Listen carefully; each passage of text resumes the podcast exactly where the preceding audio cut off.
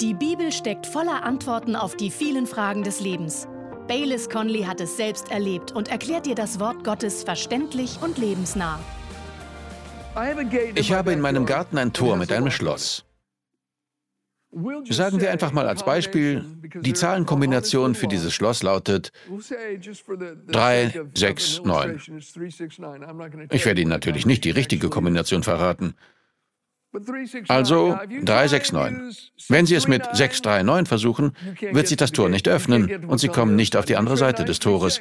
Wenn Sie 936 versuchen, gelingt das auch nicht. Wenn Sie 999 versuchen, werden Sie auch nicht auf die andere Seite des Zauns kommen. Es gibt eine einfache Kombination, die ein Tor zu einigen von Gottes größten Segnungen öffnet.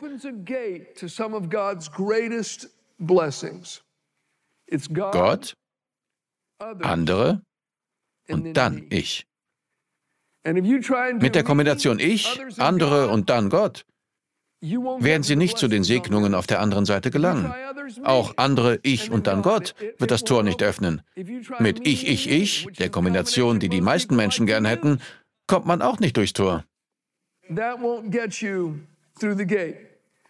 Anders ausgedrückt, erst Jesus, dann andere, dann ich. Das ist das Tor zur Freude. Jesus, andere und sie. Und das ist kein platter Spruch, sondern es ist wahr. Wenn Sie Ihr Leben nach diesen Prioritäten führen, Jesus, andere und dann Sie selbst, öffnet sich das Tor der Freude und bringt Sie zu vielen Segnungen, die dahinter liegen. Aufgrund von Adams Entscheidungen im Garten Eden ist das mit der Welt schiefgegangen. Die Sünde kam herein und zerstörte Gottes beabsichtigte Ordnung. Jesus kam, um uns einen Weg zurück zur ursprünglichen Ordnung zu geben. Und ich möchte einige Minuten darüber sprechen, was das praktisch bedeutet, mit diesen Prioritäten zu leben. Jesus, andere und dann Sie. Sprechen wir zuerst darüber, Jesus zu haben. Ich lese aus Kolosser 1, Verse 15 bis 18. Kolosser 1, Verse 15 bis 18. Er ist das Bild des unsichtbaren Gottes, der Erstgeborene aller Schöpfung. Denn in ihm ist alles in den Himmeln und auf der Erde geschaffen worden, das Sichtbare und das Unsichtbare, seien Throne oder Herrschaften oder Gewalten oder Mächte, alles ist durch ihn und zu ihm hingeschaffen. Und er ist vor allem und alles besteht durch ihn. Und er ist das Haupt des Leibes der Gemeinde. Er ist der Anfang, der Erstgeborene aus den Toten, damit er in allem den Vorrang hat. Von Jesus heißt es, er hat in allem den Vorrang. Alle zusammen, in allen. Die Neues Leben Bibel übersetzt, damit er in allem der Erste ist. Der Erste in allem. Ich möchte drei Hauptpunkte nennen, in denen Jesus der Erste sein muss. Erstens, er sollte in unseren Finanzen an erster Stelle stehen. Sprüche 3, Vers 9. Ehre den Herrn mit deinem Besitz, mit den Erstlingen all deines Ertrages. Eine andere Bibelübertragung sagt, Ehre Gott mit allem, was du hast, gib ihm das Erste und das Beste. Und hier ist der versprochene Segen, Vers 10. Dann füllen deine Speicher sich mit Vorrat und von Most fließen über deine Keltern. Es gibt eine Verheißung, dass Gott uns segnen wird, wenn wir ihn mit unseren Ersten und Besten ehren. Jeder, jeder kann und sollte Gott an erster Stelle mit seinen Finanzen ehren. Ganz gleich, wo er gerade wirtschaftlich steht. Jeder, der sich zu Jesus bekennt, kann und sollte das tun. Vielleicht kennen Sie den Namen Richard Wormbrand. Er saß 14 Jahre in einem rumänischen Gefängnis. Er war Pastor und kam ins Gefängnis, weil er öffentlich sagte, dass Kommunismus und Christsein nicht zusammenpassen, was absolut wahr ist. Er wurde ins Gefängnis geworfen und 14 Jahre lang dort gequält. Jeden Tag bekam er als einzige Mahlzeit eine Schüssel mit schmutziger Suppe, schmutziger Brühe und dann einmal pro Woche eine Scheibe Brot.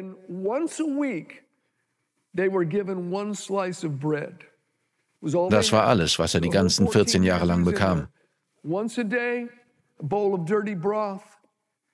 Once a week, a slice of bread.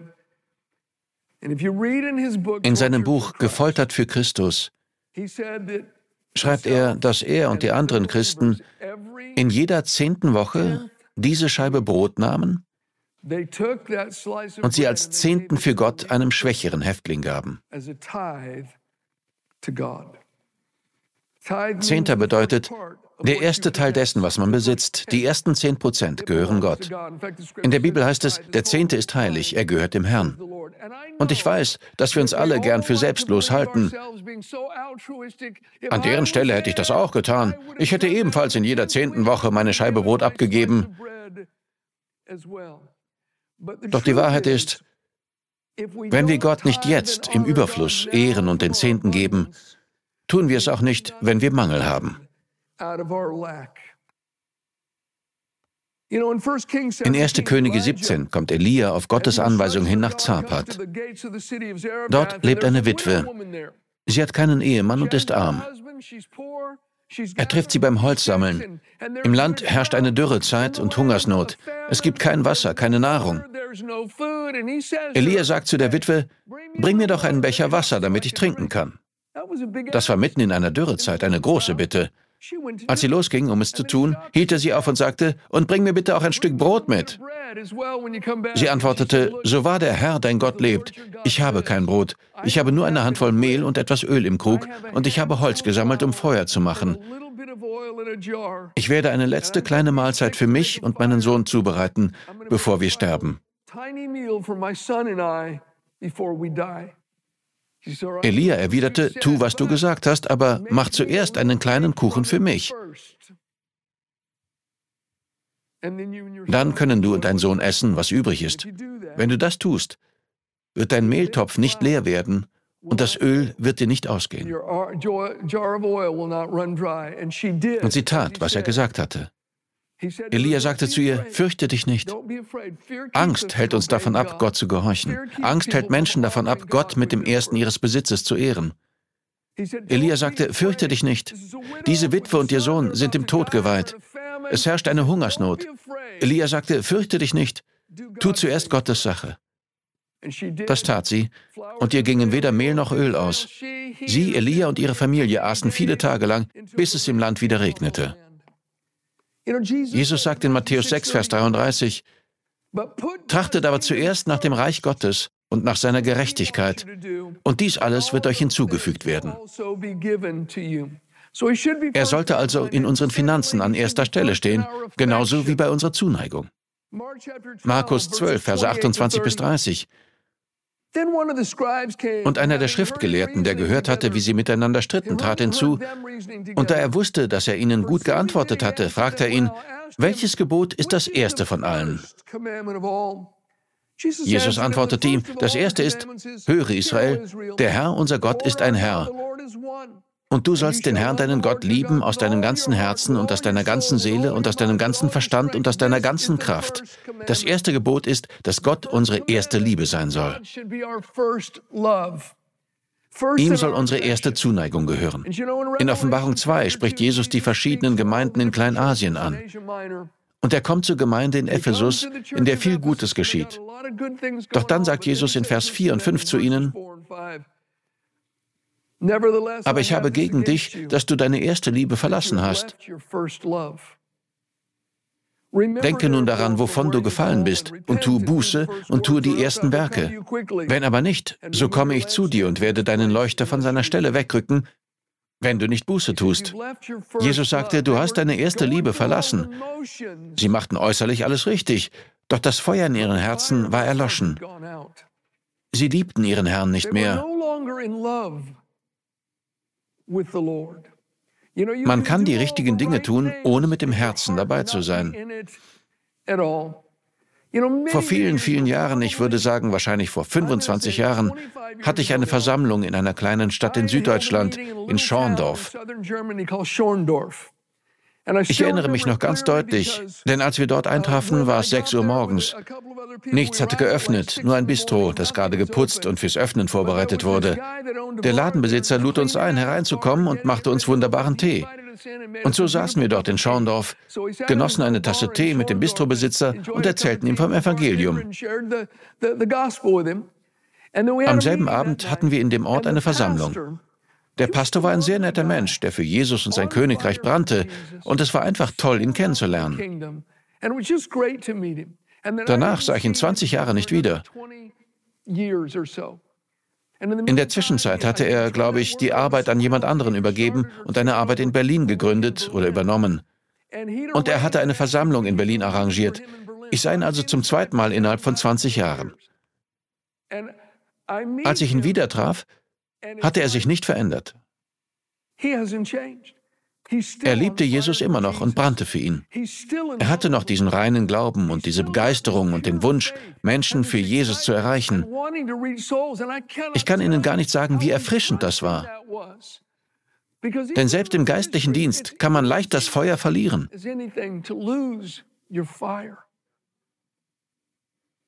Man kann alles richtig machen und doch die erste Liebe verlassen haben. Jesus schreibt an die Gemeinde, du hast deine erste Liebe verlassen. Deshalb musst du drei Dinge tun. Du musst dich erinnern, du musst umkehren und du musst handeln. Er sagt, erinnere dich, wovon du abgefallen bist. Nicht nur erinnere dich, wie du früher warst, sondern erinnere dich an das Wo, von dem Jesus sagt, wovon du gefallen bist. Das Wo ist wichtig. Ich erinnere mich noch an die Anfänge unserer Gemeinde. Wir hatten kleine Räumlichkeiten in der Catella Avenue. Eines Tages kam ein älteres Ehepaar in die Gemeinde zum Gottesdienst. Ich hatte den Eindruck, dass sie Jesus dringend brauchten. Es war, als wäre ihnen der geistliche Tod ins Gesicht geschrieben. Bei ihnen lief geistlich nichts mehr. Sie waren mürrisch und verzagt. Irgendwie hatten sie eine Dunkelheit an sich. Also predigte ich hin und wieder ein paar Minuten lang nur für sie. Und als ich die Einladung zu Jesus aussprach, tat ich das in ihre Richtung. Aber sie reagierten nicht. Allerdings kamen sie in der folgenden Woche wieder und in der Woche danach und so weiter. Und es dauerte nicht lange, bis sie die Hände hoben und sich am Lobpreis beteiligten. Und ich hörte sie sogar bei den Zungen beten. Und dann fingen sie an mitzuarbeiten und sich an verschiedenen Bereichen des Gemeindelebens zu beteiligen. Es war, als wäre ein Licht angegangen. Nach etwa einem halben Jahr kam die Frau eines Tages zu mir und sagte, Bayless, ich muss Sie mal fragen, was haben Sie über mich und meinen Mann gedacht, als wir das erste Mal hier in die Gemeinde kamen? Ich sagte, ehrlich gesagt, dachte ich, Sie kennen Jesus überhaupt nicht. Es war, als hätten Sie nichts von Gott in Ihrem Leben, kein geistliches Leben, keinen geistlichen Schwung. Sie sagte, ja, es ging uns ziemlich schlecht. Wir kommen beide aus Pfingstgemeinden und liebten früher Jesus sehr und brannten für Gott. Dann kamen wir in ihre Gemeinde und hörten sie predigen und sahen, wie die Menschen für Gott brennen. Da erkannten wir, was wir verloren hatten. Nun haben wir unser Feuer wiederbekommen. Sie sagte, wir mussten darüber sprechen. Mein Mann und ich, wir fragten einander, wie ist das passiert? Wo ist das passiert? Und wir bekamen unsere Antwort. Es war, als wir aufhörten, unseren Zehnten zu geben und Gott mit dem ersten Teil unseres Einkommens zu ehren.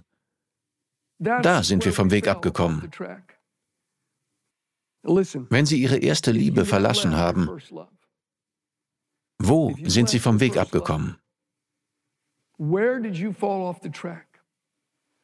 Als man Sie verletzt hat? Hat jemand, auf den Sie sich verlassen haben, Ihnen etwas versprochen und dann nicht gehalten? Vielleicht haben Sie etwas von Gott erwartet, das er nicht nach Ihrem Zeitplan erfüllt hat. Sie müssen an den Punkt zurückkehren, wo das geschehen ist, und dann Buße tun.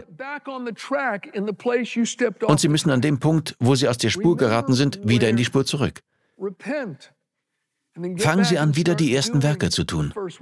Jesus muss in unserer Zuneigung an erster Stelle stehen. Und drittens muss Jesus die erste Stelle unserer Loyalität einnehmen. In Matthäus 10, Verse 34 bis 39 sagt er, meint nicht, dass ich gekommen sei, Frieden auf die Erde zu bringen. Ich bin nicht gekommen, Frieden zu bringen, sondern das Schwert. Denn ich bin gekommen, den Menschen zu entzweien mit seinem Vater und die Tochter mit ihrer Mutter und die Schwiegertochter mit ihrer Schwiegermutter. Und des Menschen Feinde werden seine eigenen Hausgenossen sein. Wer Vater oder Mutter mehr liebt als mich, ist meiner nicht würdig. Und wer Sohn oder Tochter mehr liebt als mich, ist meiner nicht würdig. Und wer nicht sein Kreuz aufnimmt und mir nachfolgt, ist meiner nicht würdig. Wer sein Leben findet, wird es verlieren. Und wer sein Leben verliert, um meinetwillen, wird es finden. Jesus muss vor unseren Freunden, vor unserer Familie kommen. Er muss in unseren Finanzen, bei unserer Zuneigung und bei unserer Loyalität an erster Stelle stehen. Jesus und dann andere. Philippa 2, Verse 3 und 4. Dass ihr nichts aus Eigennutz oder eitler Ruhmsucht tut, sondern dass in der Demut einer den anderen höher achtet als sich selbst. Denn jeder sehe nicht nur auf das Seine, sondern ein jeder auch auf das der anderen. General William Booth der Gründer der Heilsarmee, hat die Welt verändert. Gegen Ende seines Lebens war er zu schwach zum Reisen. Es sollte eine große Konferenz stattfinden und er sollte kommen und seine letzte Predigt halten, doch er konnte es nicht wegen seiner Altersschwäche. Also schickte er eine Nachricht per Telegramm, die vor der großen Konferenz vorgelesen wurde. General Booth konnte nicht kommen, aber er hat uns eine Botschaft geschickt. Die werden wir jetzt vorlesen. Alle warteten mit angehaltenem Atem. Seine Predigt, die berühmteste, die er je gehalten hatte, bestand aus einem Wort. Andere. Vielleicht kennen Sie die alte Geschichte von den zwei kleinen Jungen Billy und Timmy. Billy ist fünf, Timmy ist acht. Mama macht Pfannkuchen, das ist ihr liebstes Frühstücksessen. Und die beiden streiten sich, wer den ersten Pfannkuchen bekommt. Die Mutter denkt, das wäre ein lehrreicher Moment. Sie sagt, Jungs, wenn Jesus hier wäre, würde er sagen, lass meinen Bruder den ersten Pfannkuchen haben. Da wird der ältere Junge sehr nachdenklich, dreht sich zu seinem kleinen Bruder Billy um und sagt, Billy, du bist Jesus.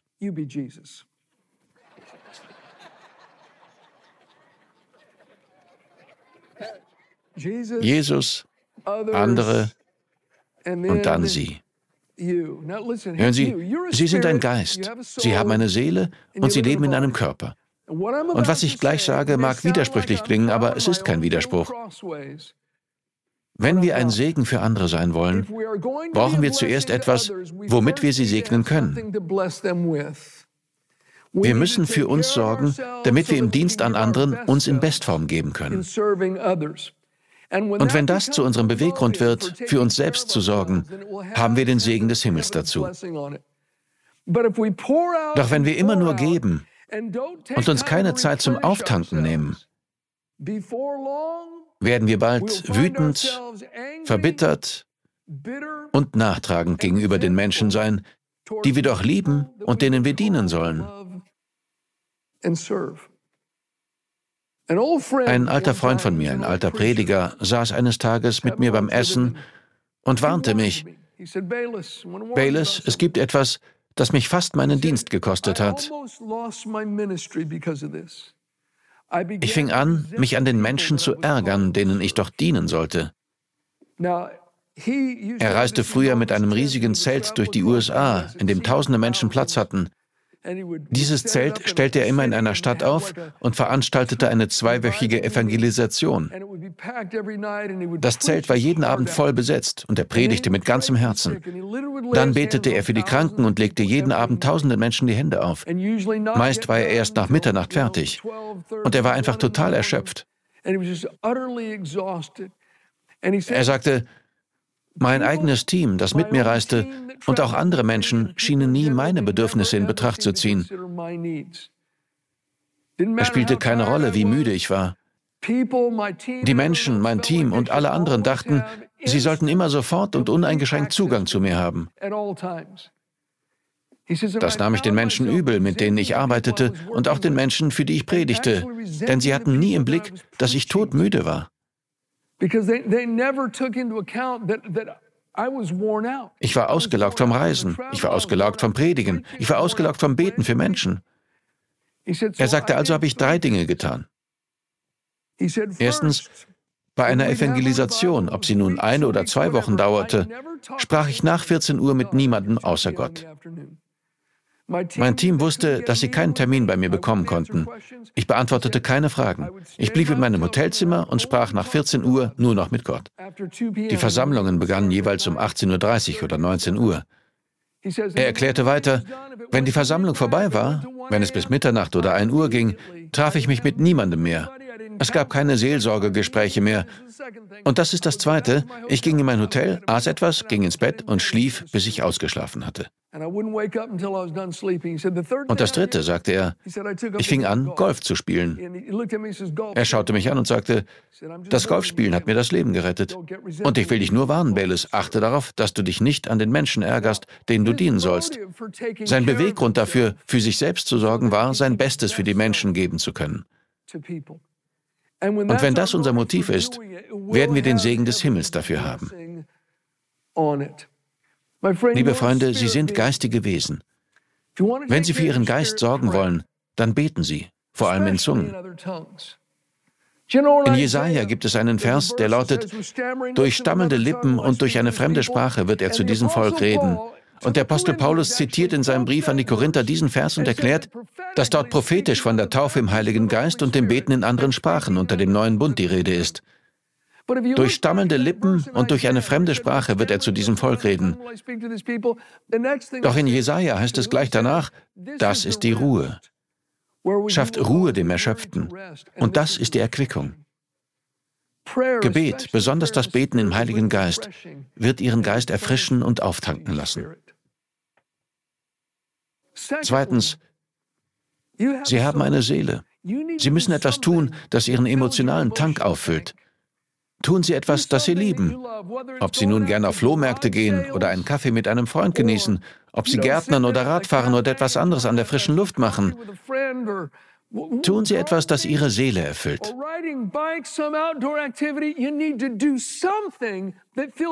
Das ist kein Luxus, sondern eine Notwendigkeit. Wenn Sie anderen Ihr Bestes geben wollen, braucht Ihr Geist neue Energie und Ihre Seele muss gesund sein. Und drittens, Sie leben in einem physischen Körper.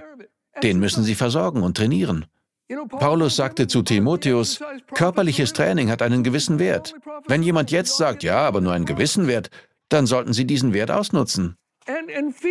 Und ernähren Sie Ihren Körper. Unsere Nahrung ist der Treibstoff für unseren Körper.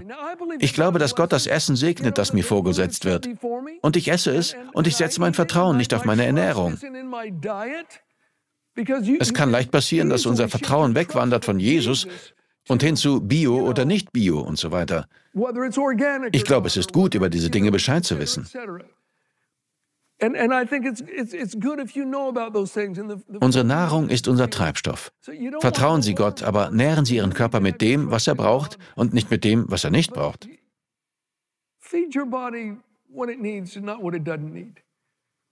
Und drittens, ruhen Sie Ihren Körper aus. Nehmen Sie sich Zeit zum Ausruhen. Ich arbeite schwer, ich genieße meine Freizeit in vollen Zügen und ich ruhe mich gut aus. Das sind die drei wichtigen Dinge. Warum tust du das, Bayless? Weil ich den Menschen mein Bestes geben will. Wenn ich nur auf 75 Prozent laufe, bekommen sie nicht mein Bestes. Wenn ich mit 65 Prozent Kapazität laufe, werde ich kein großer Segen für sie sein. Jesus, andere und dann sie. Ich möchte kurz an den Anfang zurückkehren und Sie fragen, hat Jesus den ersten Platz in Ihrem Leben? Hat er den ersten Platz bei Ihren Finanzen, Ihrer Zuneigung, Ihrer Loyalität?